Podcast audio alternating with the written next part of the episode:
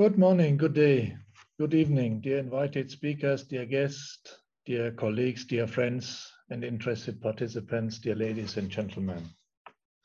Welcome to today's webinar. Let me start with introducing myself. My name is Stefan Kachleris Mates, and I would be your facilitator of today's session.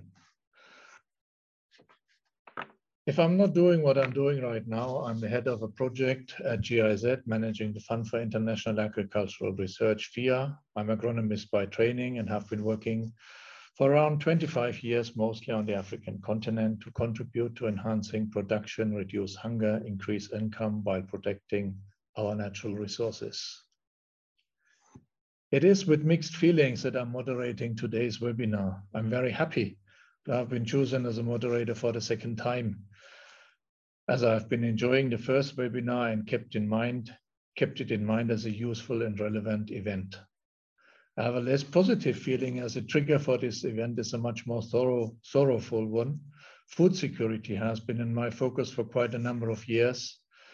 And I was of the belief that I was that we have made relatively good progress in that area towards global food security, decreasing poverty, fighting hunger and malnutrition. But the recent years have shown that I may need to revise that appreciation and recognize the fact that our food systems are much less resilient than I would have hoped for. Not only that shocks of various nature have been have shown that food systems are more fragile and the impact of war is felt by those who shouldn't. Therefore, this webinar comes at an appropriate time and brings together speakers and participants to join minds and forces to positively address the situation. The challenge is big and no one alone can face it.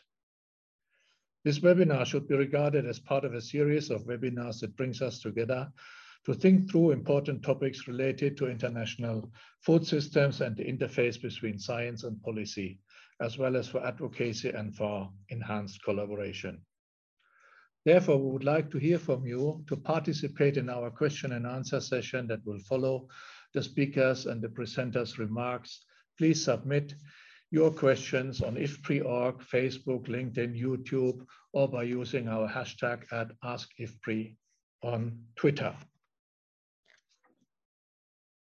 In today's webinar, we have representatives of the Federal Ministry of Economic Cooperation and Development, BMZ, the African Development AFDB, the Global Partnership for a Food Secure Uh, Future, CGIAR, the World Food Pro Program, and the Shamba Center with us. The webinar entitled Addressing the Global Food Security Crisis, Strengthening Research and Policy Responses is planned to unfold in four sessions. We will be setting the scene by looking at the implications and possible responses to the global food security crisis. This will be followed by a presentation on how internal, international agricultural research support can address short, medium, and long-term responses. On the same scene with the research as one relevant actor, we will invite speakers and stakeholders to give their comments on how the bridge to practice can be built. I'm sure that this would trigger thoughts, ideas, comments, additions, responses, questions from the audience, and those can be posted, as I said, in the chat and compiled to the speakers to react. Now, to set the scene, I would like to call on Martin Fregene, who is the Director of Agriculture and Agro-Industry at the African Development Bank, AFDB. He's a trained geneticist and has been working in international agricultural research in various positions. He dedicated substantial time of his life to cassava. This is an important crop contributing to the food security in many parts of the world. And I have known him personally as a chief technical advisor to the Ministry of Agriculture in Nigeria, who is now the president of the African Development Bank. His intervention will be followed by a recorded contribution by Sebastian Lesch, who is the head of division for sustainable agriculture, supply chain, international agricultural policy, agriculture and innovation at the Federal Ministry for Economic Cooperation and Development, BMZ. The flagship project Green Innovation Centers is part of this portfolio as well as the support to international agricultural research as a and as a historian with a focus on international politics and international law, he experiences with his experiences in Egypt, Central Asia, and Southern Caucasus, and previously spokesman of BMZ, he knows about the importance of addressing the issue at the appropriate time. Sebastian Lesch, as I said, will be presenting or will be presenting on a video, but he would be complemented and we will have his colleague Felicitas Röhrig with us for the closing session and to take up some of the questions arising. Felicitas is a senior policy officer at BMZ, who has also worked at International Agricultural Research, but also brings her perspective to the table by her role as a climate policy analyst at the Potsdam Institute for Climate Impact Research. Now, I would like to call on Martin to get the ball rolling on the scene with this intervention. Martin, please, the floor is yours. Thank you very much, um, um, Stefan, and I would I'd like to thank the Federal Minister of um, Economic Cooperation of Germany for the invitation. The war in Ukraine, as you have, as you rightly mentioned, has led to a sharp increase in both acute and chronic food insecurity. Food supply on the African continent has had been earlier convulsed by COVID-19 and climate shocks in the, in the Horn of Africa, the drought in the Horn of Africa and the Sahel. But the latest exogenous shocks of lost supply and estimated 30 million tons of food coming from Russia and Ukraine has created the perfect storm and has an, an looming human catastrophe if prompt action is not taken to mitigate lost supply. The world has scrambled to respond to the crisis. Like you know, the UN Global Crisis Response Group meets weekly looking for solutions on the shortfall in fertilizer and food. Secretary Yellen of the US Treasury also called for an action plan. The action plan put together by the international financial institutions calls for expansion of existing cash transfer, food vouchers, and school feeding programs. The plan also calls for making fertilizer and seeds available to smallholder farmers to raise local food production to bridge the shortfall. The plan also talks about policy reforms to create efficient private sector-led agro-input distribution systems and to build resilience in the world's poorest and most vulnerable um, farming populations.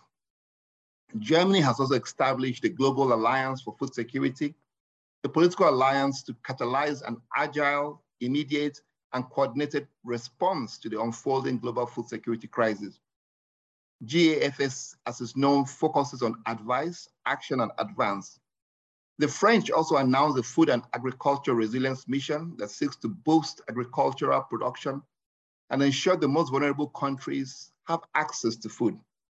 FARM, as is known, has three pillars of trade, solidarity, and production. We at the African Development Bank Africa's premier bank, launched on May 30th the African Emergency Food Production Facility, a $1.5 billion short-term intervention to raise production of wheat, maize, rice, and soybean to compensate for lost supply from, from Ukraine. The African Emergency Food Production Facility focused on three areas. First is delivering certified seeds and fertilizer and extension services to 20 million farmers. Secondly, providing finance for large scale purchase of fertilizer. And thirdly, supporting policy reforms to facilitate modern input distribution to farmers, particularly strengthening national institutions that oversee these input markets. The plan has a expected output of 38 million tons of food, broken down into 11 million tons of wheat, 80 million tons of maize, 6 million tons of rice, and two and a half million tons of soybean. The plan builds on this very successful program of the bank called Technologies for African Agricultural Transformation. This is a program that is done in collaboration with the International Agricultural Research Centers or the CGIAR, National Agricultural Research Systems also, and um, private, private seed companies and a host of others, including government. TAAT, as we call it, has in the last three years worked to to increase generation, early, early, generation seed production, and, and also to help strengthen the seed policy in many countries. That has actually delivered um, to our regional member countries very in very, very successful examples. Take the example of wheat in Ethiopia. Ethiopia used to grow wheat only in, in the uplands, but with TAAT, Ethiopia was able to move wheat to the lowlands with the heat-tolerant wheat varieties that actually increased production of wheat in the lowland from 5,000 hectares in 2018 to 650,000 hectares in 2022. For the first time, Ethiopia this, this year did not import wheat. Ethiopia actually plans to export wheat. But in conclusion, we should never let a crisis go to waste. The bank and many other development partners actually working to turn the crisis from the Ukraine war, the food crisis from the Ukraine war, into a transformation of Africa's agriculture. I'll just list a few before I stop. The first one is competitive production. The reason why Africa turns to Ukraine and Russia is because of the cheap food. But if we can get certified seeds of climate adapted varieties to farmers, if we can get climate smart infrastructure, small scale irrigations, if we can get hard and soft market infrastructure, drying, cleaning, sorting, and, and other quality parameters to farmers, we can actually create competitive production on the African continent. Secondly, if we can, we need to get a credit to all actors in the value chain, and we also need to have risk mitigation measures, weather advisory, crop insurance, early pest and disease warning, and lastly, an enabling policy environment. We have to create incentives for the private sector to invest. I would like to stop here, but I'd like to just say, say, say in closing, even though this crisis from the, from the war in Ukraine has created a perfect storm, but we believe very strongly with the collaboration of everybody, we can turn this perfect storm into a perfect agricultural transformation story for the African continent. Thank you very much. I'm back to you, um, Stefan. Thanks, Martin. Also, I'm uh, I'm not surprised also that you can present an African response to a to a, a, global problem also because the African continent is hit very hard and therefore also African responses are of course very very needed.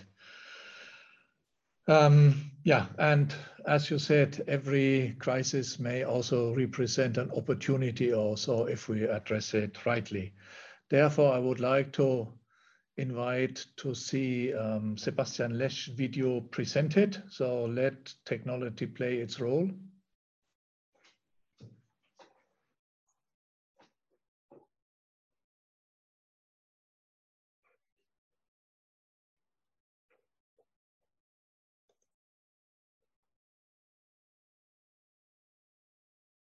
Laura or can you share the video of Sebastian? Aha, now it moves. Thanks. Dear ladies and gentlemen, I'm delighted to welcome you to today's policy seminar, which is a joint initiative between German Development Corporation and the CGIAR IFPRI.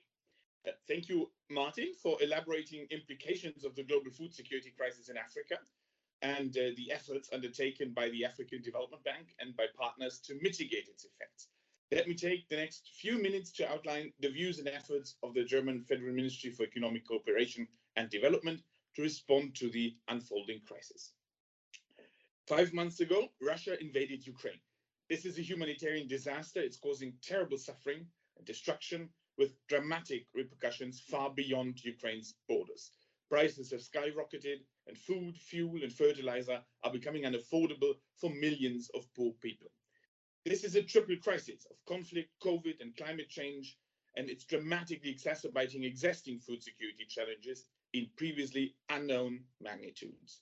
After years of progress, hunger has been on the rise again since 2015. In 2021, between 700 and 830 million people worldwide faced hunger. Now, the war against Ukraine is turning this already grim situation into disaster. According to many sources, among them the World Food Programme and IFPRI, many more people are facing starvation or death in the next months. Climate change will only aggravate this acute crisis in the long term. According to IPCC projections, climate change will lead to a 14 to 27% reduction in land productivity in sub-Saharan Africa by 2080. However, one crisis must not be played off or weighed off against the other. Every crisis holds an opportunity, rather. This could and should and needs to be the starting point for the acceleration of the necessary transformation of agri-food systems towards resilience and sustainability. Now, as a first answer to the current global food crisis, the German G7 presidency, together with the World Bank, have initiated a global alliance for food security, short GAFS. GAFS was jointly launched at the G7 development ministers meeting on 19th of May 2022. This alliance is a joint, coordinated and global platform of solidarity as a shared response to this multidimensional crisis. GAFS is not a new institution, let me say that very clearly, but it is open to all interested parties, including, like many governments, international organizations, global and regional initiatives, civil society, and the private sector. In addition to the World Bank, the G7, the EU Commission, GAFS is already supported by more than 100 stakeholders. It's built around three focal areas, the so-called three A's. Advice provides regular, just-in-time knowledge sharing and analysis on latest food security crisis developments and informs swift, decisive action. Action tracks and catalyzes political and financial support, including funding priorities, gaps, and opportunity. And lastly, Advance shares and shapes forward-looking research and analysis on food policy and foresight. Now, as part of GAFS, the G7 have committed to an additional 4.5 billion US dollars to protect the most vulnerable from hunger and malnutrition, amounting to a total of over 14 billion US dollars as their joint commitment to global food security this year. What is crucially important now is that we provide a substantial and well-coordinated crisis response in the short term through GAFS, while at the same time, we make sure that we take the right pathway and drive a longer term transformation of agri food systems that are better equipped, better prepared to absorb shocks. Data, analysis, up to date information drive evidence based crisis responses and inform swift political, financial, and technical action. Research is a key building block to support GAF's advice and advance focus areas. Innovative and context-specific solutions in all areas of agri-food systems, including crops, livestock, land and water, fisheries and agriculture, forestry, and their related value chains drive the transformation of agri-food systems. The Global Research Partnership for a Food Secure Future, CGIAR, it's the world's largest international agri-food research consortium. The CGIAR is therefore in a unique position to solve today's and tomorrow's interconnected food, land, water, and climate crisis. I'm very much looking forward to gain inspiration from this seminar today on how we can further strengthen the close collaboration between CGIAR's research on agri-food system transformation and policy response mechanisms, such as the Global Alliance for Food Security. Thank you very much.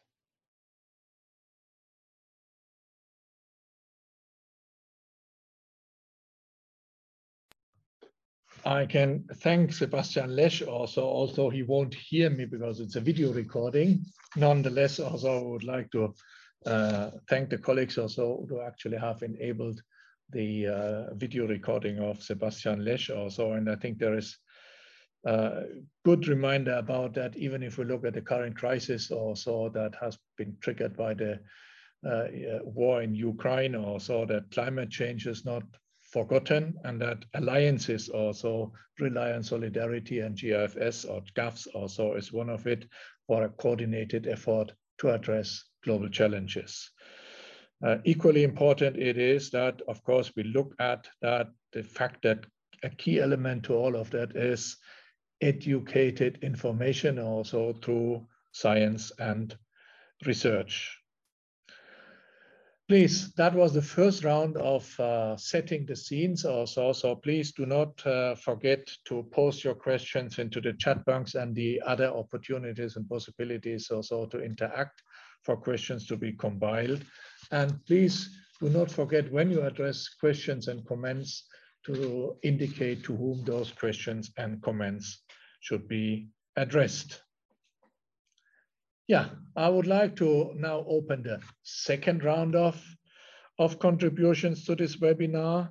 As we have said also, science plays a role and the second round of this webinar also is where we'll have the global directors of the science groups at the Global Research Partnership for a Food Secure Future, formerly known as CGIAR, and they will possibly highlight why CGIAR is uniquely placed to equipped uh, to respond.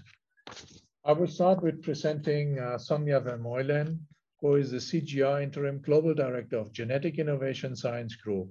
Before doing this excellently also, she has been a director of programs at the CGIAR Systems Organization and held leadership positions at WWF and IIED.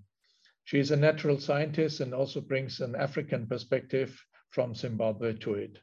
Her experiences do not only cover plant genetics, but also tropical resource ecology and healthy and sustainable diets and population biology. She's joined by Joe or Johan Swinnen, who is the Global Director of System Transformation in CGIAR and the Director General of the International Food Policy Research Institute, IFPRI, who is today's co-host of this seminar. This research institute has already contributed substantially and a lot in analysis and policy recommendations related to the current situation. Joe has been involved in think tanks, task forces, champion groups on climate change, sustainable and renewable energy, environment, and the reduction of food losses and waste.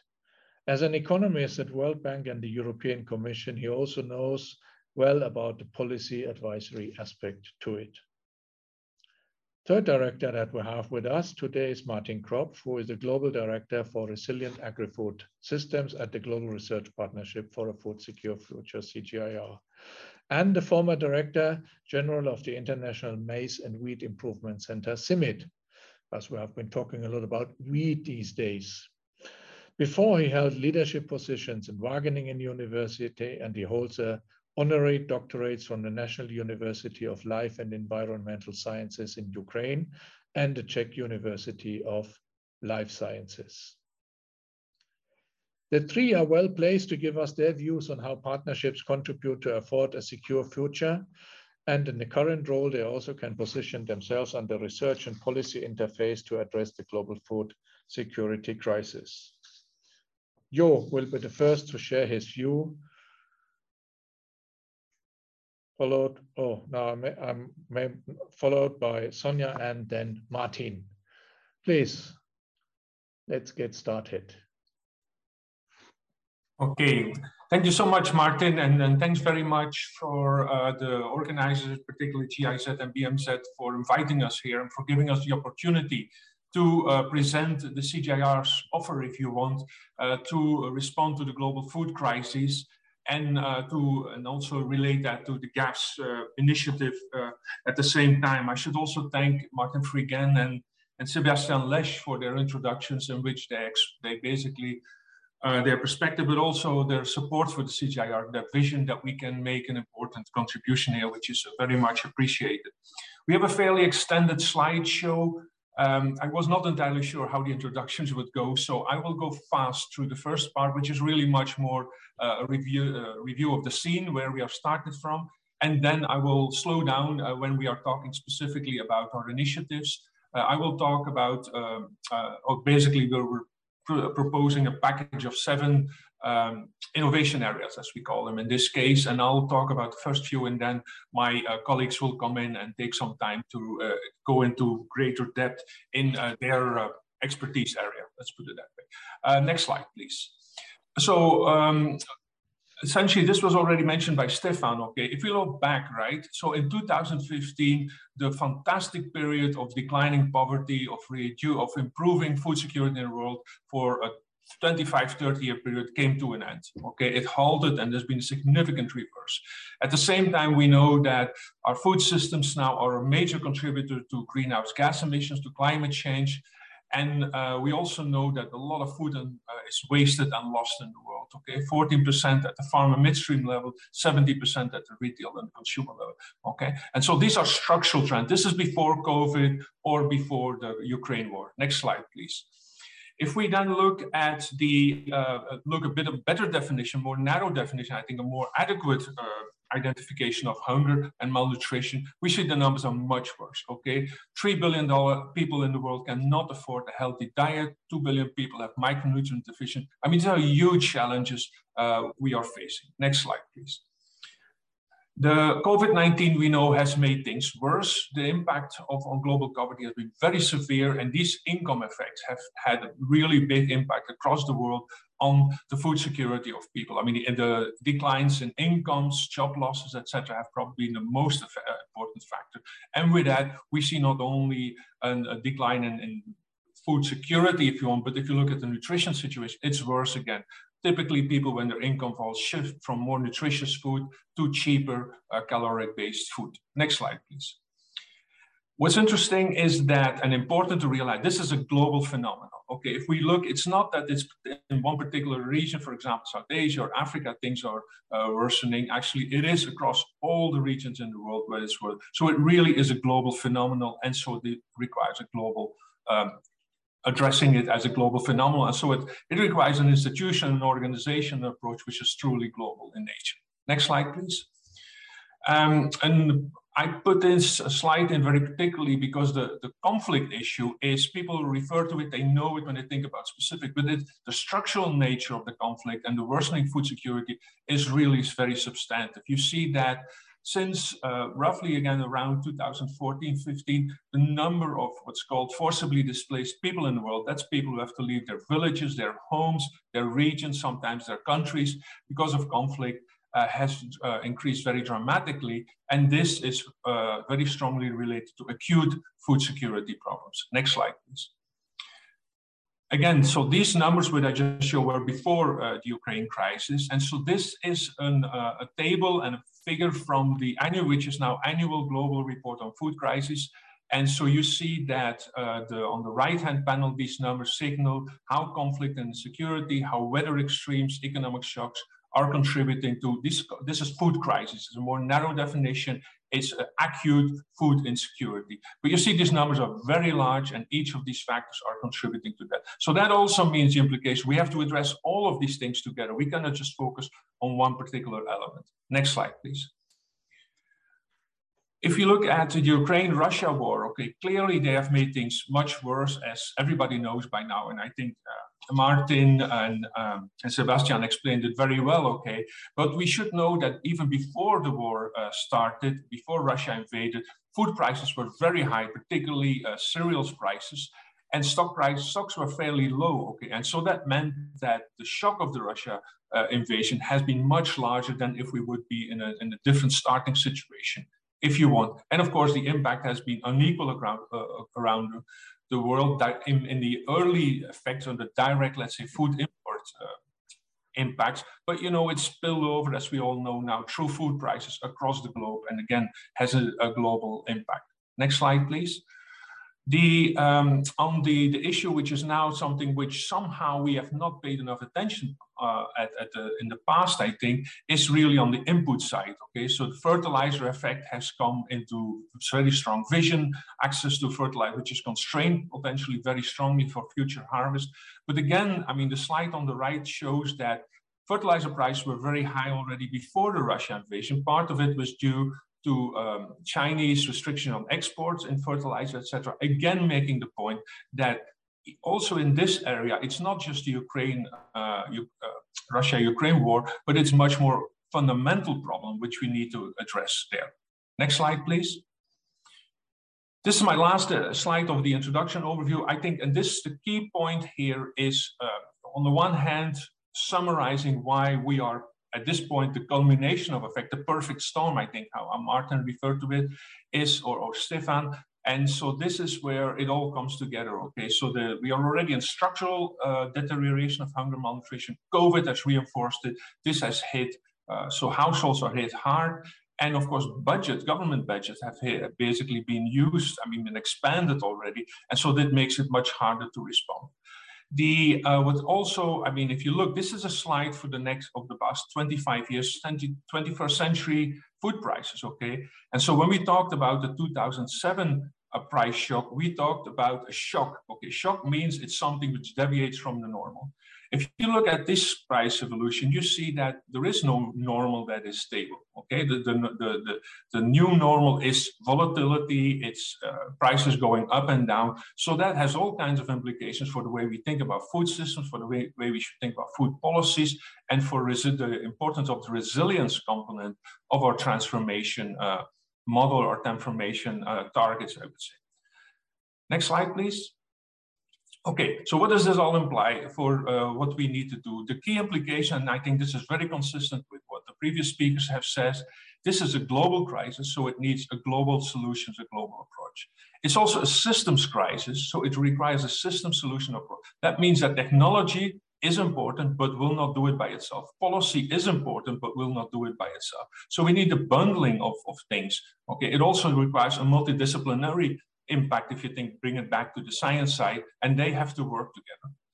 It also there are very important short-term components clearly from the, the price spikes etc and, and immediate import constraints food import constraints that we see. But equally important are the medium and the long-term effects. And so that means that we also have to uh, have an approach solutions which have these three different components okay? And i think together they reinforce the transformation the resilience agenda and the need to invest structurally, not just targeting the short-term responses or action, but uh, structurally in the long run as well. And we think that the CGIAR is really well positioned to do exactly that. Okay, our 2030 research and innovation strategy very much focuses on resilience, very much focuses on transformation. Our current portfolio of research, we call them initiatives as well. There are initiatives in the gaps, so we have to be a bit careful on the language here today. Um, are very much in line, and so they contribute to also very much short, medium, and long-term focus. And so that I think fits very well. So overall, we should continue on the road we are. But that, of course, is not good enough. We have to do more. At the short run, we are providing a, a series of critical analyses right now, I mean, in the past months, uh, etc. And we are also proposing here today uh, seven innovation areas uh, going forward. Next slide, please. The, um, this is just a quick illustration of the analysis that we've done, how we've basically contributed to the public debate by op-eds, by uh, uh, blogs, by uh, organizing webinars, etc. And so we've had a lot of uh, media attention and, and policymakers' attention globally. It's a bit harder to put that in, in, in figures here, but I think it's really important what we have been doing already and what we continue to do. Next slide, please. Now, so what we will do the rest of the presentation is we will go through the seven uh, innovation areas as we have summarized here. Okay, so these are building on the 2013 strategy. They're not uh, substitutes for it. We actually want to continue our fully our uh, research and innovation strategy, but these are things we're going to emphasize, add on, expand, etc. in response to the crisis. Uh, we'll go through these and I will start with the first three and then I will pass it on to, to Sonja and then later to Martin. First slide, please. I think this is possibly the, the easiest to explain. We need uh, the real-time monitoring, early warning are, are important, very important uh, areas of, of, um, of uh, investment in uh, or having there to respond to the crisis. Okay, we already now have a whole series of, of trackers, of dashboards, vulnerability dashboards. We just invested in a fertilizer market dashboards food price volatility uh, indicators, etc. I think what is needed is that we build this into a more structural system where we can, uh, of course, we can expand, make them better, the indicator, but it's also building this as a system which is easily accessible for the world for uh, crises to come. Clearly here, there is a, a, strong relationship with some of the work that is being proposed at GAPS, for example, the humanitarian monitoring, the market information, the, the dashboard initiative, and we should clearly link it up with, with, uh, with uh, these initiatives which are planned within GAPS. Next slide, please. Uh, this is an indicator of an index which we are currently developing. It's very recent, okay, and these things need to be um, need to be fine-tuned, etc. But that's really what we are working to to give you an idea. Next slide, please. Um, the second area is in the, in the policy analysis and, and advice. Okay, clearly there, I don't think there will be as much uh, question that this is important. We're already doing quite a lot here. We are uh, involved in, in market analysis and policy analysis using our existing models, both our, our global models and country level models. I'll give an example in a second. we have, uh, following up on that, have been engaged with the policy community through a variety of, of, of ways of communication mechanisms. And so we've worked with international organizations also to both interact with them in terms of discussion what the best policy is and to advise them as well. And of course, also linking up with stakeholders throughout the world. Again, here, I think the issue is to, to basically expand, make these things better, make them more disaggregated. Gender components are really important, which we do not have sufficient, I think, at this time. Also, the relationship with existing policy, the repurposing subsidy agenda or repurposing agriculture policy agenda is very much uh, should be integrated here. And I think very much our in-country capacity, where we work with countries uh, in uh, specialists in Africa, in Asia, in Latin America, to build up their capacity to do the analysis and integrate them in a global system of this analysis. I think this is really crucial. Again, this is an issue of structural, building more structure in it and seeing this as a medium to long-term investments rather than short-term responses where we use whatever we have at this moment. Third slide, please. And I'm going to, um, yeah, so here's some examples on, uh, uh, maybe go back two slides, if that's possible, briefly. Yes, here on the right hand, the left hand is the analysis, analysis we do, for example, of trade policy, which is export constraints that we are tracking. On the right-hand panel, this is very new. These are a series of country studies that we are doing where we use country-specific models, where we try to estimate, to predict what the impact is of these world price changes on the prevalence of undernutrition, okay? And so we, we separate out here the food prices, fuel prices, fertilizer prices. So this is very recent news a work that we are doing, and so very much a step in, in the direction. Uh, next slide, uh, just skip the slide. And then the and then the third initiative, which I wanted to, um, or the innovation area I wanted to emphasize here is, is a new innovation area, which is also built in in our research portfolio, but not yet active, something which we are planning for uh, January 23, if everything goes well. And this is very much focused on, on fragile systems, okay? And so there we have actually where everything kind of comes together in a more acute way. And so this requires a set of very specific uh, research activities, but also this leading to uh, evidence-based policy advice, evidence-based uh, actions for scaling up and the scaling up itself. So this is all integrated in this system. I'd be happy to provide more details on this if you want. But with that, let me pass it to uh, my colleagues now to, I think Sonja is coming first. Thank you, Jo, and moving to the next slide. So, so as Yo has pointed out to us, shocks and crises in food systems are now the new normal.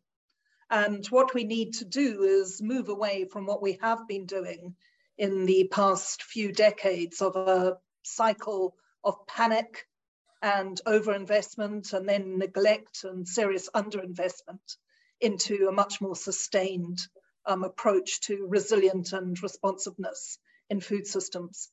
And uh, seed systems and seed delivery can be a major part of the, the this response.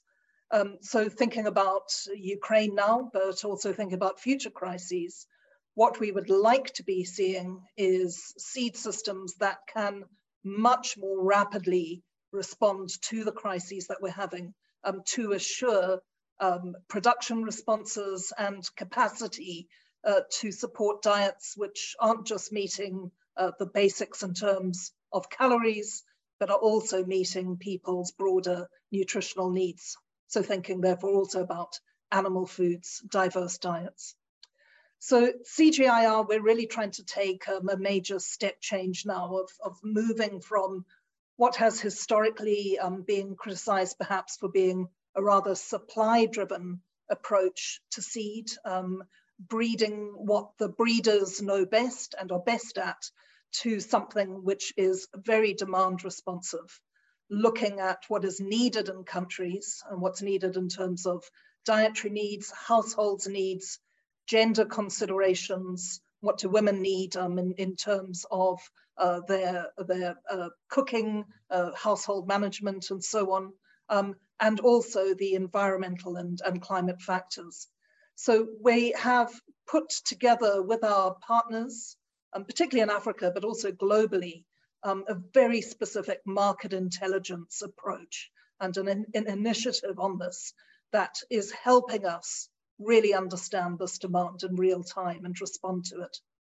In the breeding space, it's around acceleration. Uh, breeding has historically taken an average of 15 years to get a breed to farmers. With crises like this and with climate change, we need to cut down that cycle considerably from 15 years. Part of this work is technical. Um, it's around genotyping, phenotyping, the use of modern tools, use of better data systems, but a lot of it is also regulatory, identifying and then solving the gaps in how seeds actually get to farmers. How quickly do we move them through pipelines? Um, and what are the local small scale private sector and government supported systems that get the seeds there? What kind of problems need solving? So we're doing this work together as, as a package in CGIAR. And, and when we look at our seed system response to this crisis, it has to involve all of those components, uh, the markets, the breeding, the seed systems, but also needs to wrap those into the broader country programmatic contexts what are countries trying to do to uh, have a short-term food security response and also a longer-term rural development response? How do we fit into major uh, continental programs like the African Emergency Food Production Facility or indeed global programs like the Global Alliance for Food Security?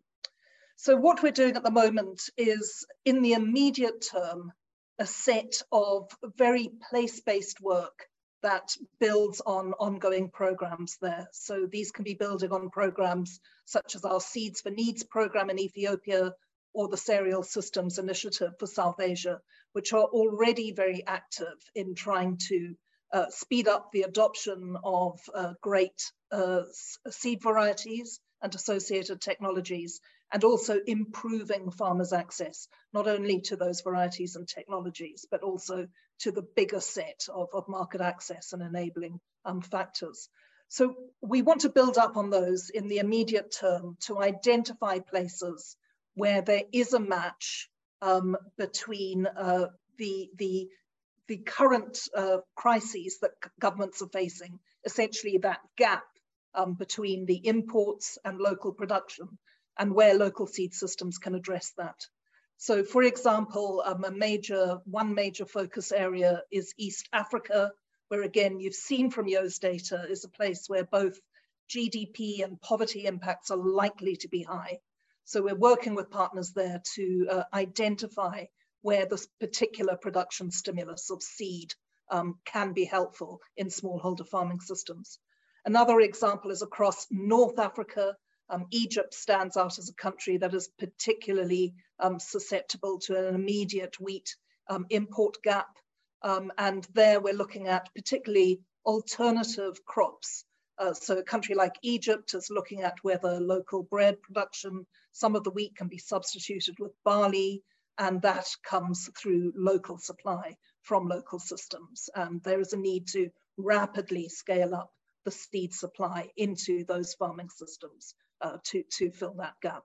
So as you can see, in the immediate term, very specific and locally relevant demand-driven responses.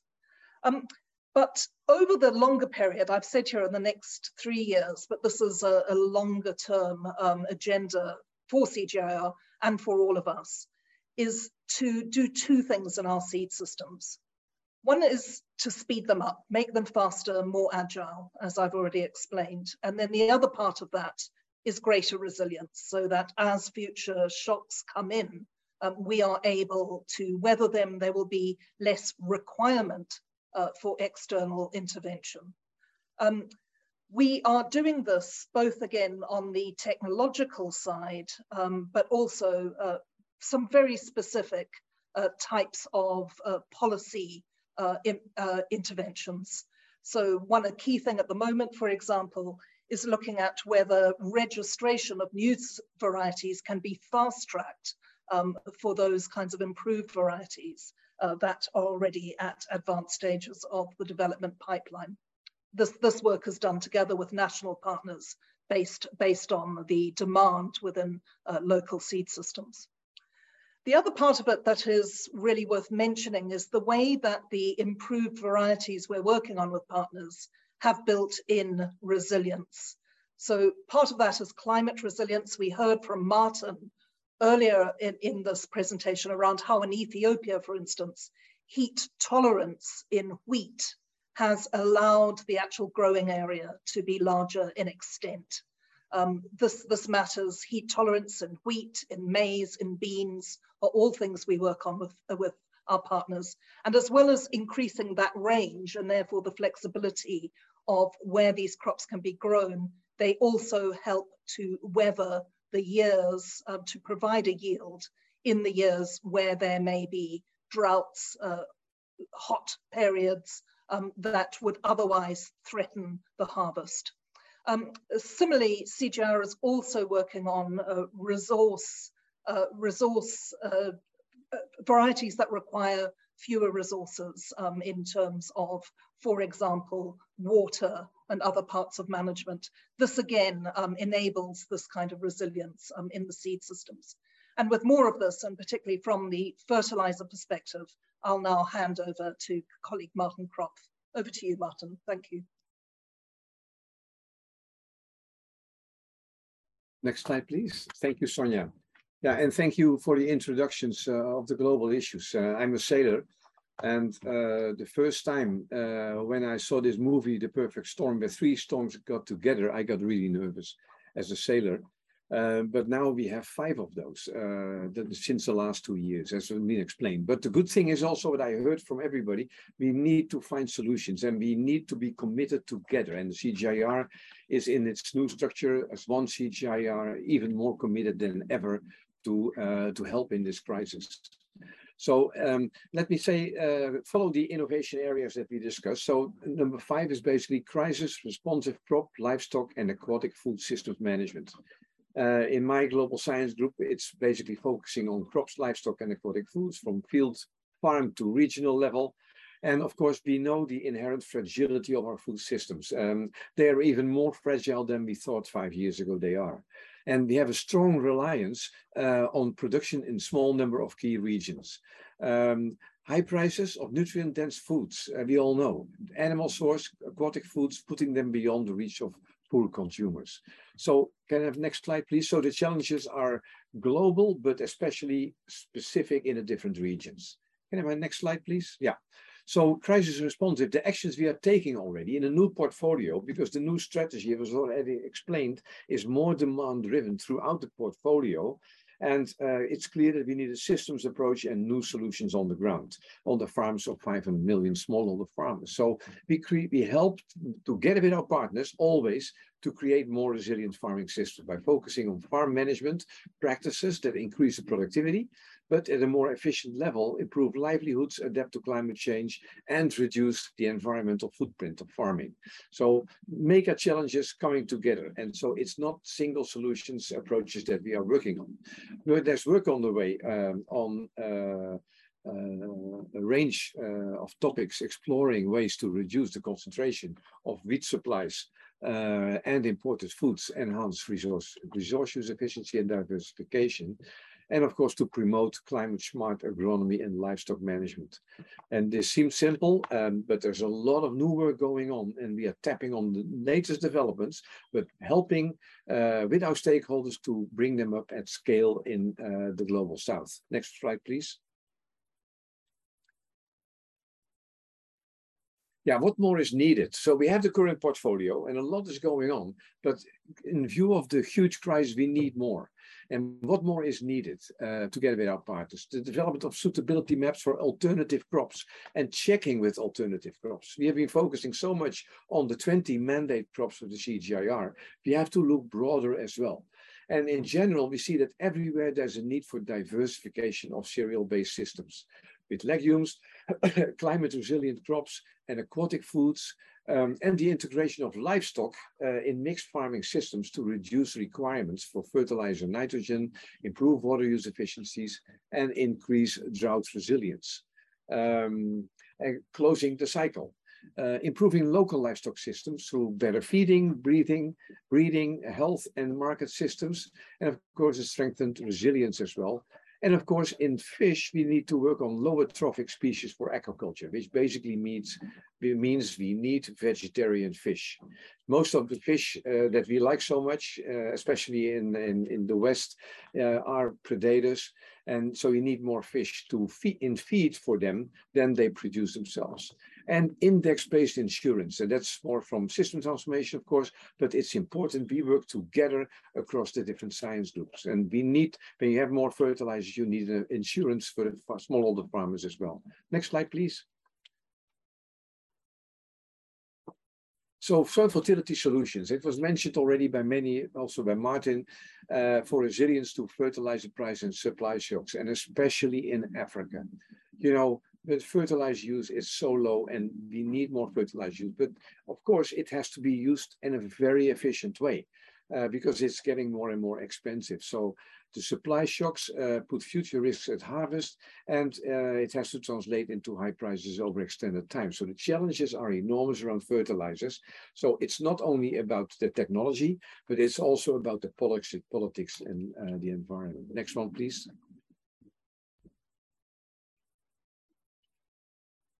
So the actions we are taking already, we have a, big initiative, Excellence in Agronomy, where we bring the latest uh, developments, innovations in agronomy together.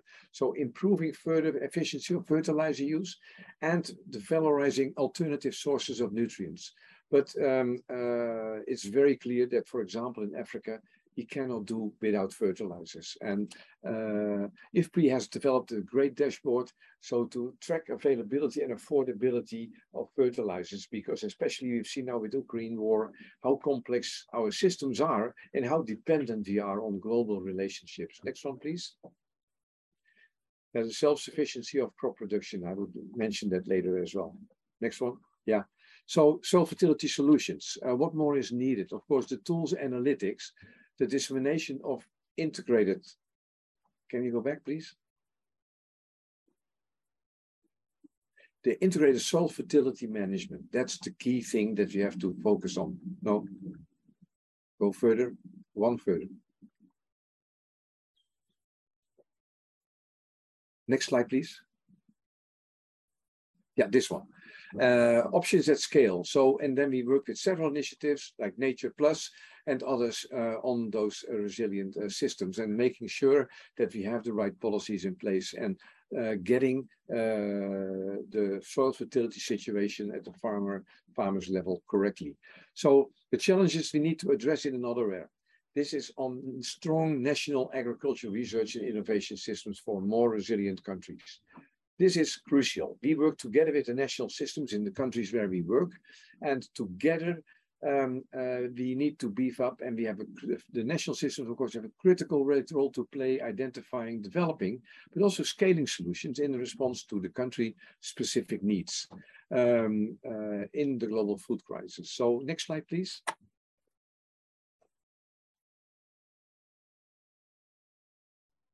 Next slide, please.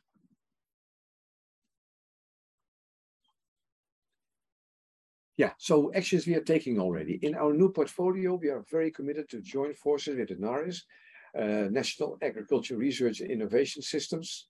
Something is wrong with the slide uh, tipping, I think. Can you go back? Yeah, so uh, basically in the Global South to bolster in-country capacity for research and development. We call it also capacity sharing with the national systems. We work with the national systems on scaling, but also together with the private sector in that. So the new portfolio heavily relies on those collaborations with CGIAR research and the NAR stakeholders. And on the floor, they work well together. So they have been involved very strongly in uh, developing the new research portfolio that we have. And that is really directly responding to country needs and the demands. Next slide, please.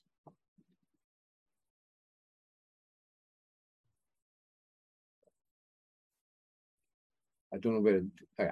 Um, so what more is needed? Now to further enhance the joint development of scaling through initiatives response to the global crisis and to build resilience, we create a direct pathway for involvement of NARS-led and scaling in the Global South. So we need more funding also for NARIS research, linking uh, for, with us for scaling activities that are aligned with our initiatives. Facilitating South to South and triangular research and scaling collaboration with Global South partners and ensuring that CGIAR and NAS partners in the Global South harness the full potential of their collaboration and prototyping novel research and scaling partnership model. So there is a lot more needed because we want to make sure also that we help the national systems to become stronger and stronger so that together we can uh, help solving those super big issues in the global south in several of the countries. Next slide, please.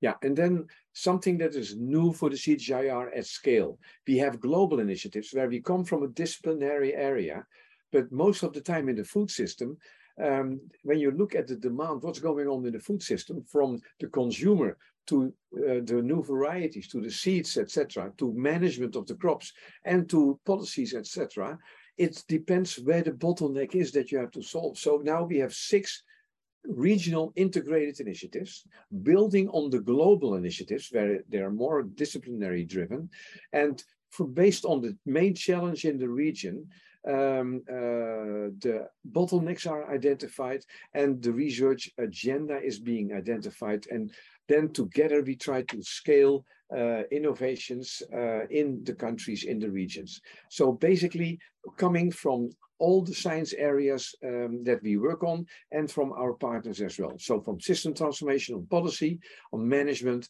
and on better seeds. So basically uh, in the six regions, there are different issues and please look at our website. They are being described. I won't go in detail here, but a very important one in most of them, of course, is climate change, drought, heat, and over-reliance on cereals. And so we have to diversify the system to become more uh, resilient, but also to become more nutritious as well. Thank you very much. And next slide, please. It's the last one that gives the overview.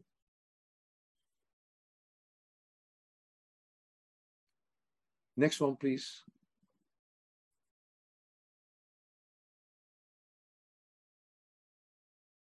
Yeah, so um, so delivering the response, the key features and operational modalities, basically we built on what we have delivered so far and through the new portfolio, we carefully calibrated to stakeholder demand, delivered in close collaboration with partners, deployed quickly in response to rapidly evolving impacts and needs, and draw on the full range of capacity.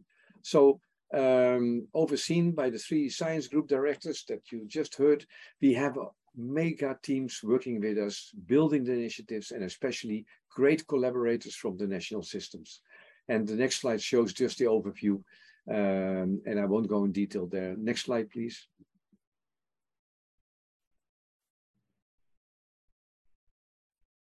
Next slide, please. Okay, so the next slide was not put in, doesn't matter. It basically indicates that we have global initiative, we have regional initiatives, uh, we build them together. Uh, we have our stakeholders strongly involved, but also advanced centers, and we really want to, work together with our national partners to, uh, to innovate at scale and hopefully contribute to solve some of the big issues in the food system. Thank you so much. Yes, thank you, Martin, Sonja, and Jo in that order also even if there has been a little bit of delay in advancing slides and hearing what Martin had to say, I think we grasped the most also. And uh, as uh, Jo started with in 2008, 2007, 2008 is when I came back as an agronomist also based on the call that La Vie Chère, that there's expensive life also actually the role of science research and agronomists also was again then on the table also. But since then, things have not calmed down. Things have come to sort of higher and uh, shorter felt amplitudes also. So resilience, reliable and autonomous responses also are needed. And I think what we also need to keep in mind is 80 million of possibly displaced people before, because of these reasons also we all know a displaced person also is food insecure and not in a very happy position neither. So We have heard about that we need to have short-term, medium-term, and long-term responses. Uh, and uh, the short term to respond to crisis, but we need to have strategies for the medium term and we have good policies on the long term. Please let me not forget also our audience that should you have comments and questions that should and may have been triggered through the sort of quite substantial and comprehensive presentation of the science group directors, please let us hear your reactions and questions to them. There is much more that can be said than time allows at this point of time. Now, we would like to turn to two colleagues who have uh, carefully followed previous uh, speakers. And we would like to have their point of view on how policy and research can, uh, the, the, interface can be translated into practice uh, and their experiences they may have had from their respective perspectives. Hmm, and as I said, while the two colleagues also will still voice their comments and remarks, please do the same also in the chat function and all the possibilities that are offered on IFPRI's website. Now, let me introduce the two stakeholders that will bring their perspectives on how to bridge science and policy to practice from two different perspectives. First, I would like to introduce Francine Picard Mukasi as a co-founder and director of partnerships at the Shamba Center leading stakeholder engagement and advocacy strategies across and overseeing the delivery of advisory services. Over the last 15 years, Francine has worked in more than 20 countries, advising policymakers, parliaments, regional economic commissions, and institutions in Africa on food, agriculture, land, climate change, gender equality, and regional integration. Her experiences also includes working with the Pan-African Parliament. And why that is so important also, I think from some of the maps that you have seen in the previous presentations, Africa is always most hit by some of those uh, challenges also, and we need to address that this will become more resilient. Now, the second one is Sory Ouane, also, who would look more on a crisis response to it also, as it has been uh, with the World Food Programme uh, since 1989, and he has served in several duty stations, more than nine of them at the World Food Programme and in the World Food Programme headquarters in Rome. And now he's currently seconded to the African Union Development Agency, AUDA, NEPAD, also as a senior advisor to the chief executive officer. Sori has also worked for the International Labor, uh, Labor Organization and brings his, his perspectives as an economist and engineer. Now, sort of, we can see that we have different perspectives. We would like to see your thoughts also from an African perspective. So, dear Francine and dear Sori, what would you like to pick up in particular from the previous interventions and your own perspective with regard to addressing the global food security crisis which can be put into practice from research into policy and into action. Sori, would you like to give it a start? Floor is yours. Yes, yes. Uh, thank you uh, very much. Uh, I do thank the presenters for their insightful uh, presentation. It was really brilliant, and, and a lot has been said on the impact of the Russia-Ukraine crisis. Uh, some of which I will certainly repeat. And I do believe it is important to stress that uh, this crisis uh, exacerbated the vulnerability of the population in Africa, already grappling with the adverse uh, effects of uh, conflict, uh, climate change, COVID-19, and uh, the high cost of uh, living.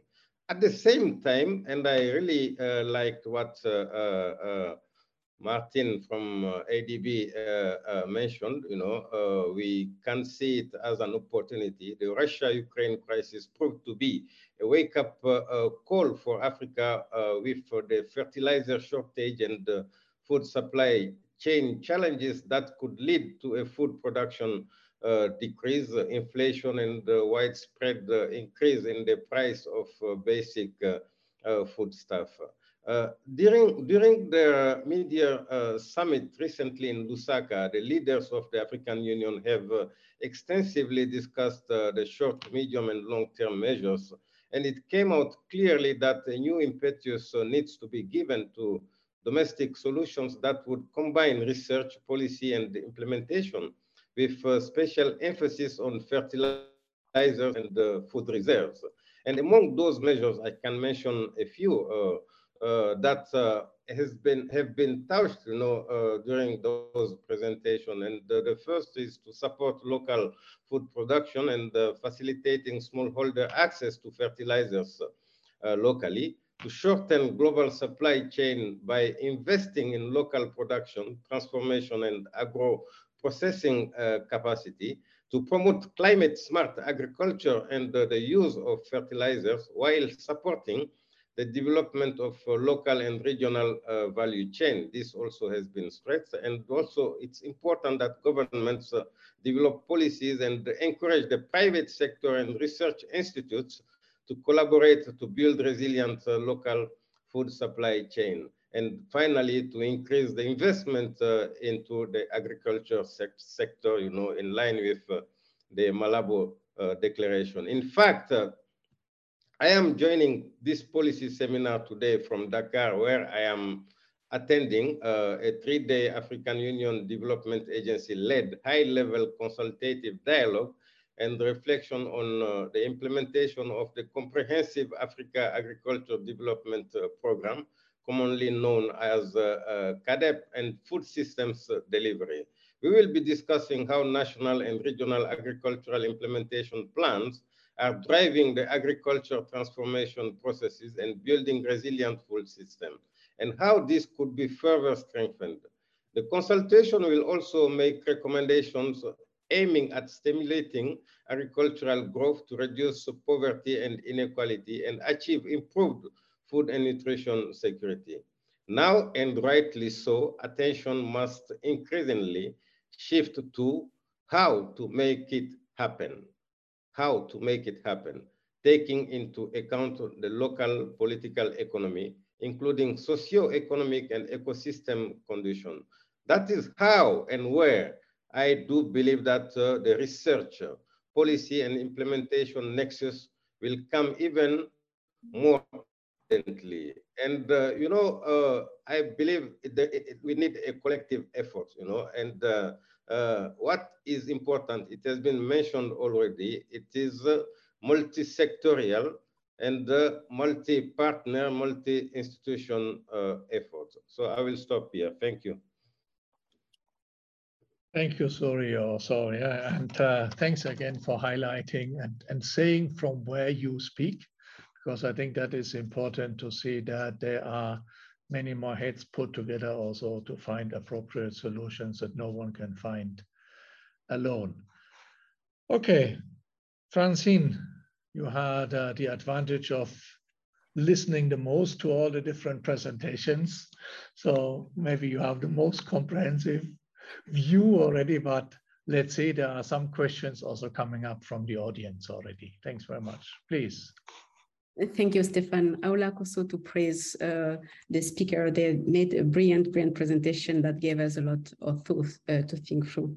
Um, maybe I will, maybe uh, this conversation was really uh, important because you, we all use uh, words like fragile, uh, the perfect storm, I like it, because we all know that we are in that situation that we need to react. We need to react quickly. And it's quite also important to consider that there is already a collective and a global effort towards how can we ensure that we are responding to those to that crisis and how best to do it. So science and research are really needed. And I will start maybe to say that when the presentation starts with the gaps, it also enhances the fact that we have a mechanism that would like to enhance coordination, uh, that want also to uh, improve the data availability and identify also where the resources need to go and where they need to, to be addressed. And uh, I think also we are also expecting for the sciences in this crisis, in this short term, to tell us exactly how they consider where we can mobilize those uh, scientists. Uh, can we mobilize within six months to take the lesson from what the, the innovation uh, are telling us? And can, can we, are we able to disseminate them in these six months to help prevent the crisis? We're also expecting that strong messages from a researcher. And I think during that conversation, we heard about the great innovation for drought resistance, crops, fertilizer, climate resilience. And can we scale up uh, within these six months? And I think that we need also to hear this uh, from uh, our researcher.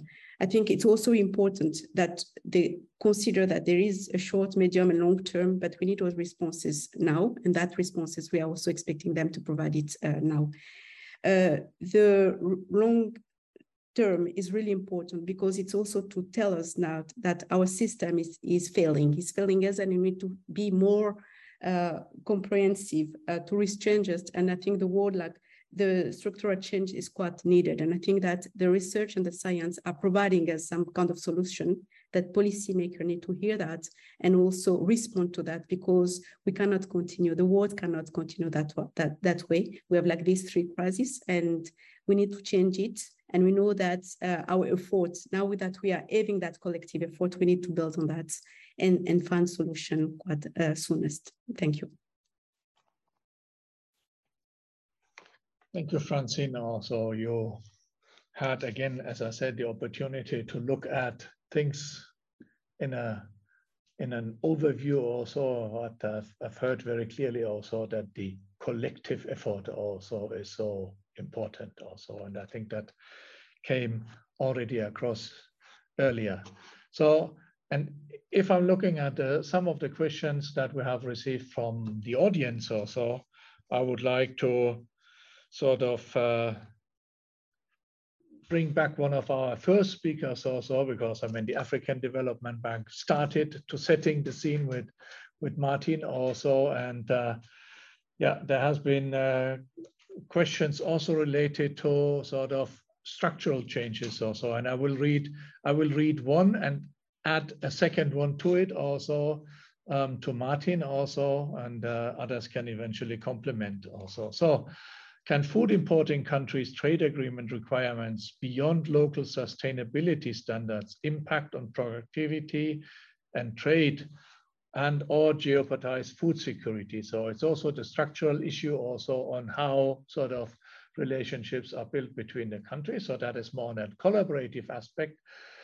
And then I would like to sort of uh, reflect a question that has been asked in different formats from different uh, participants in the audience not only to Martin, but I will give you the first the chance to respond to it. Also, how will the responses also be gender responsiveness? Because when we talk about food insecurity, when we talk about crisis, also there are a specific group also that might be hit first, also young and female uh, persons also, they suffer most from displacement and food insecurity and malnutrition, but we didn't hear that much also on that global response. So Martin, try to, whatever, say something about trade relationship, but don't forget about those who are most vulnerable, please. Right, right. So let me begin with this with the second question. And actually it's a very important question because like, you know, women are the most affected by food insecurity. They take care of the home. And secondly, also women are predominantly in, in the, most important actors in the in, in food value chains uh, on, on the continent, either in production or, value addition.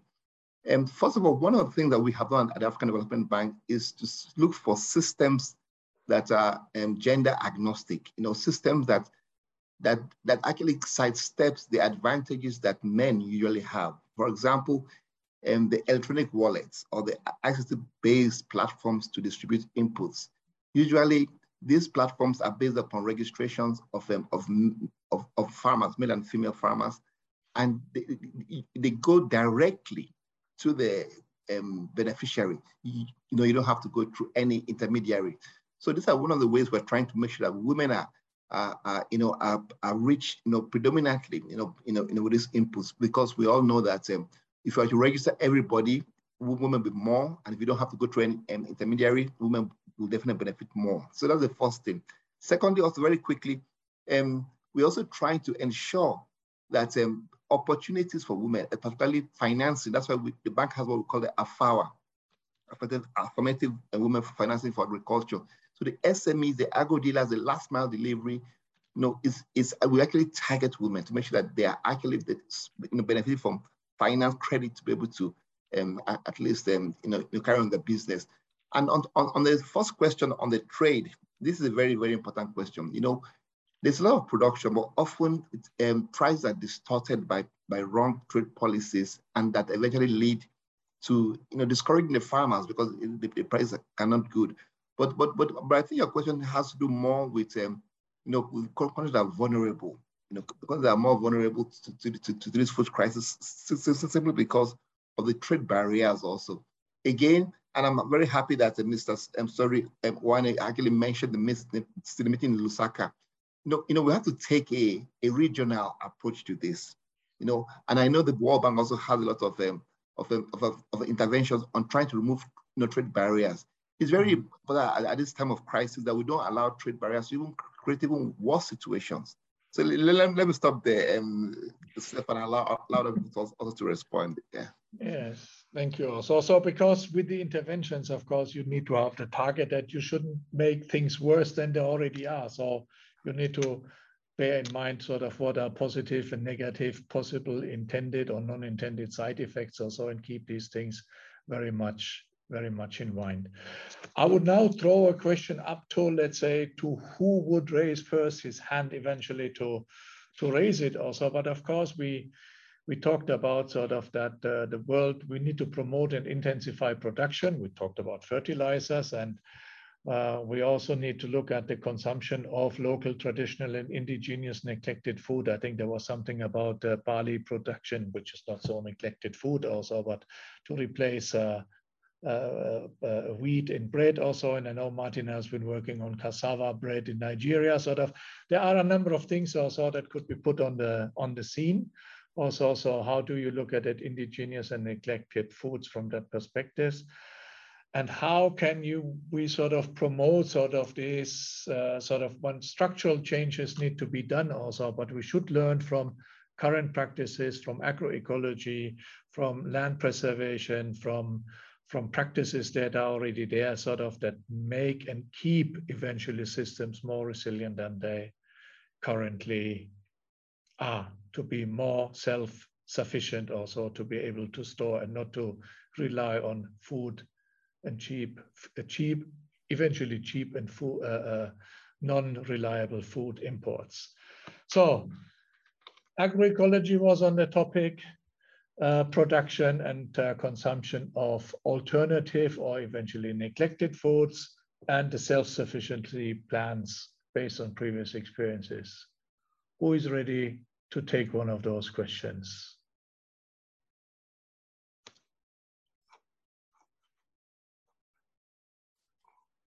Can I come in, Stefan? Yes, you, as I said, the first one to raise his hand is the first one to deliver. So you're, the floor is yours. yeah. Actually, let me uh, maybe also start with, with making a point on, on the gender issue or the gender question. I think it's it's a very important uh, point. Um, it's gender is actually we actually thought about putting it up as a special as a separate innovation area, right? But then we decided to have it like as a cross-cutting theme across all, all the initiatives. I mean, if you go to the slides in I mean, I maybe I went a bit too fast or so, but gender is mentioned actually on, on uh, certainly on the first three slides related to the early warning system, the policy modeling and advice, and the uh, the actually it's a special section even also in the uh, in the fragile areas uh, um, innovation area. And um, as you, during the presentation, Sonja also estimated on the, on the seed side, okay, how the generation comes in. So I think it's very much through the portfolio that, that we propose. regarding the trade issue, um, there, I think, you know, the, the, a lot of the discussion now puts comes back to the age-old questions of, of, whether trade is good for food security, for development, etc. Right? And I think it's a bit of a, a false uh, Uh, false conflict is that's, that's, put there. I think the you know tra open trade is really essential component of a resilience strategy. I think because a lot of the, for example, think about climate change, think about local conflicts, right? They are essentially trade as a way to buffer against uh, big shocks that that is happening. Of course, if the shock is happening externally through trade, you can import the effects as we see now, right? But I think as an overall strategy, it's really an, an essential component there. Now, of course, there's a difference between if you depend for 90% of essential products uh, on, imports and then you import from a single country, I mean, that is very different from uh, seeing trade as a component of a resilience strategy. So I think there the issue diversification of, of, of, sources from where you import is very important. But I think also we have to think of this as diversification of your consumption basket, okay? And there I think that imported food, locally produced foods are much more complements than, than actually going in contradiction. And I think that's how we should think about it going further. I also think it brings back the nutrition issue, which is in this whole debate or basically centralizes the nutrition issue much more much better because the issue is, is important in terms of the food that you consume, how that relates to, um, to the trade issue, what you import, what you source locally. I think we, it should be part of a broader question, I think there. Let me leave it at that. I'm, I'm going to ask uh, Martin and Sonja to comment on some of the other points. Yeah. Yeah, because you may still have an opportunity in the wrap up also. So don't wrap it up already. yeah, but I, I leave it to Sori first also. Yes, yeah, okay. Uh, thank you so much. I want to uh, comment uh, uh quickly on the uh, the trade uh, aspect, and I do believe that it is important that in Africa regional integration is promoted and further leveraging the Africa continental free trade area. I think that is very important for market uh, uh, transparency. And the second point I wanted to make uh, is especially on uh, how to involve uh, more uh, to target more women. You know, uh, I also am of the view that uh, uh women and in general the beneficiaries needs to be involved. You know, from the design stage of projects and actions that will be targeting them. And that way, you know, you can uh, uh, better take uh, into consideration their specific uh, needs. Thank you. Yes, thank you, Sori, again also for that aspect. Also, as I said, global problems need a global response, and therefore the trade should not be restricted or should not hamper the situation also. But we need to, I think we need to how do we say is I think the saying is that we need to walk the talk also when we talk about diversification for small scale farmers also. Maybe we need to take that one up to another level also about diversifying and sort of ensuring that we have storage capacity also that can bring us through difficult time because I think the uh, last trends also were sort of more of the just-in-time production and have whatever take opportunities on the markets and, and, and consume what is now available without having in mind that we actually need to learn from our grandparents also who had a cellar to store food in it. Sonja, uh, you will have the last voice from the science group directors before I hand over to the wrap-up session. Please, Sonja. Uh, Thanks, Jeff, and that's kind of you. I thought it would be worth uh, saying for all of us, just a stimulating thought that, you know, these crises can also be a moment of opportunity.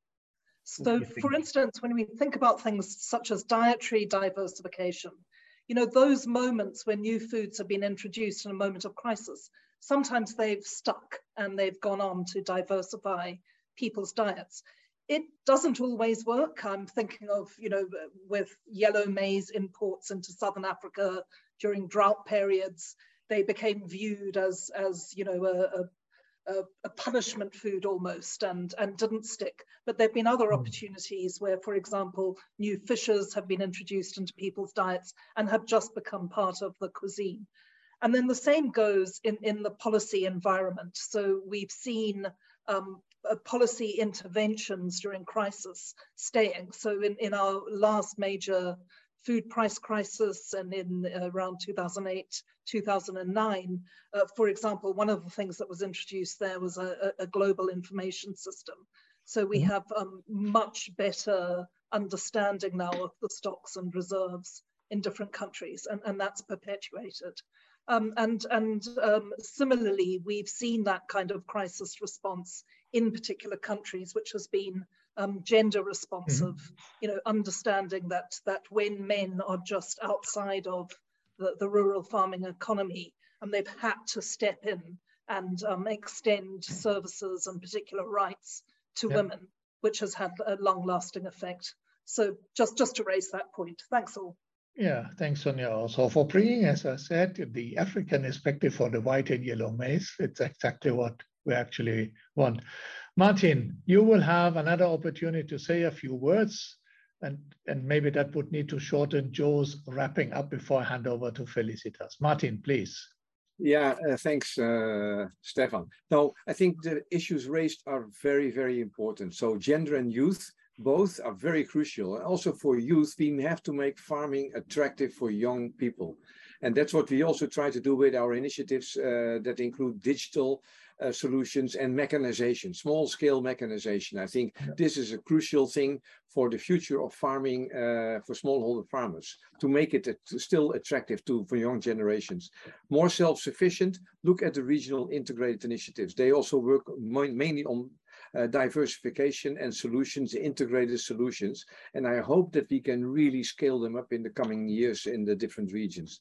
And agroecology, nature positive, we are bringing the, these solutions together because of course we need nature-based approaches in crop protection, uh, crop management, like conservation agriculture, but always science-based and evidence-based.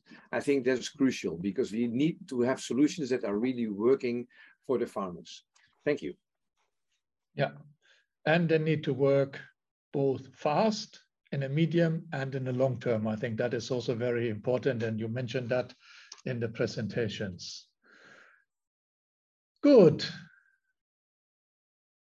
Very little time left. Also, Joe, do you still urge to make a wrap up or can I eventually ask uh, Francine to say a few words and then I'll hand over to Felicitas. Joe, you are on the program to wrap up, maybe yeah, let me just use one minute, if that's okay. Yeah. The, uh, I think that, as Martin already said, okay, this is very important for us, this type of engagement. The reason is what we are proposing. I mean, we've worked hard on it, thought hard of it, but of course, getting input from outside uh, is, is, and particularly from the people who are on the panel here, our stakeholders, our donors, and our international organization we collaborate, is really important to fine tune what we are offering and also to adjust it if, if, if needed. Uh, I think the point, the second point is that we are on the same point, on, on an agreement on a lot of fundamental issues. I think many people have stressed, listen, don't only look at the short run, the structural issues have to be addressed as well, so the medium and the long run. I think we all agree on that. It's a systems approach, it's a global approach. I mean, there, I think we're also very much in agreement. And the thing which came back several times is that this is terrible situation we're in. It is a big crisis, but it's also an opportunity. And so the Sonja referred to how the 2008 crisis led to, for example, the AMIS program, uh, the AMIS project, which is really helping us now. You know, the COVID-19 crisis also basically introduced a lot of innovations in global supply chain, both public supply uh, supply systems and, and private supply. And so this is shows things can be done. I think that's a big lesson there. And I think the last point is our link to the gaps to global lines on food security. And there we have to work a bit more, maybe on in, uh, sitting together with people who are actually involved. And so definitely more than happy to talk to, to BMZ and GIZ about this on terms of how our proposal links into the various initiatives that are taking place, the dashboards, the monitoring systems, the sustainable agriculture initiative, etc. There i think we, we can contribute to several of these and make sure this works, just what the mechanisms are, the mechan mechanics to make it work. Me, let me leave it at that. Thank you, Jo. And you mentioned the word or the abbreviation BMZ, and that's a time for Felicitas to come in. Please. Thank you, Stefan. Well, first of all, allow me to join Sebastian Lesch in saying how delighted I am to see this second event of the joint seminar series of BMZ, CGIAR, and IFPRI come to life today. It was really very impressive for me to listen to the presentation by Martin Kropff, Johan Swinnen, and Sonja Vermeulen outlining the various ways in which CGIAR research supports not only the needed short-term monitoring of um, and response to the crisis, but also all the work that has been done since decades on medium to long-term solutions towards the resilient agri-food system transformation. And I think it became very clear today that for the required food system transformation, science already provides many of the answers needed and is now key for policy to pick up on these solutions more strongly. We then heard Sory Ouane and Francine Picard-Mukasey gave very valuable insights on how the science and the CGIAR research agenda could align even more closely with policy responses efforts, such as the Global Alliance for Food Security that was introduced by Sebastian Lesch in the beginning. And I just want to conclude by a few key points. So it is, I think we all agree, development policy can effectively contribute to combat hunger and malnutrition. And that is why the transformation of agri-food systems is one of key of five key priority areas of German development cooperation. And protecting the most vulnerable, whom the food crisis threatens to hit hardest, means taking immediate, joint, and coherent action now, while the Global Alliance for Food Security aims to support a substantial and well coordinated crisis response in the short term, it is key not to lose sight of the necessary longer term transformation of agri food systems. And I think everyone agreed today that we can and we need to take this crisis as an opportunity to drive forward and achieve that transformation. And for this, evidence based, innovative, and context specific solutions are key. We require effective partnerships between research, policy, and development to achieve tangible impacts. And CGIAR is an important partner for this, and Germany remains committed to support the one CGIAR. Thank you very much. Yes, thank you, Felicitas, for giving us that point of view. And we have sort of actually come to an end. So, and I would like to take the opportunity again to thank each and everyone also who has contributed to today's webinar to happen and to encourage again everyone also to contribute into in their sphere of action also in your whatever personal area of responsibility also to do what is needed in a coordinated in a coordinated way to overcome a global food security crisis and to build more resilient agri-food systems also. And as we heard particular focus also on the african continent but which is not the only one. And keep in mind that this crisis also has a structural and an immediate urgency problem. Yeah, as indicated also earlier, this webinar is part of a series of webinars and we're looking forward to welcome you again to exchange further. Um, this is uh, shall become a forum for exchange. The webinar is recorded.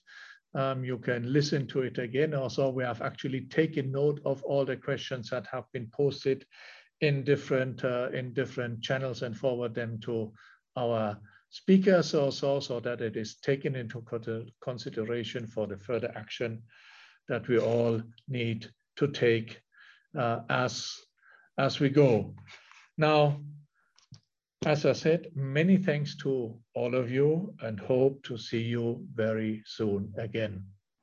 Hopefully also on topics that are let's say, less emotional for some of us also that but look into a brighter future. Thank you very much.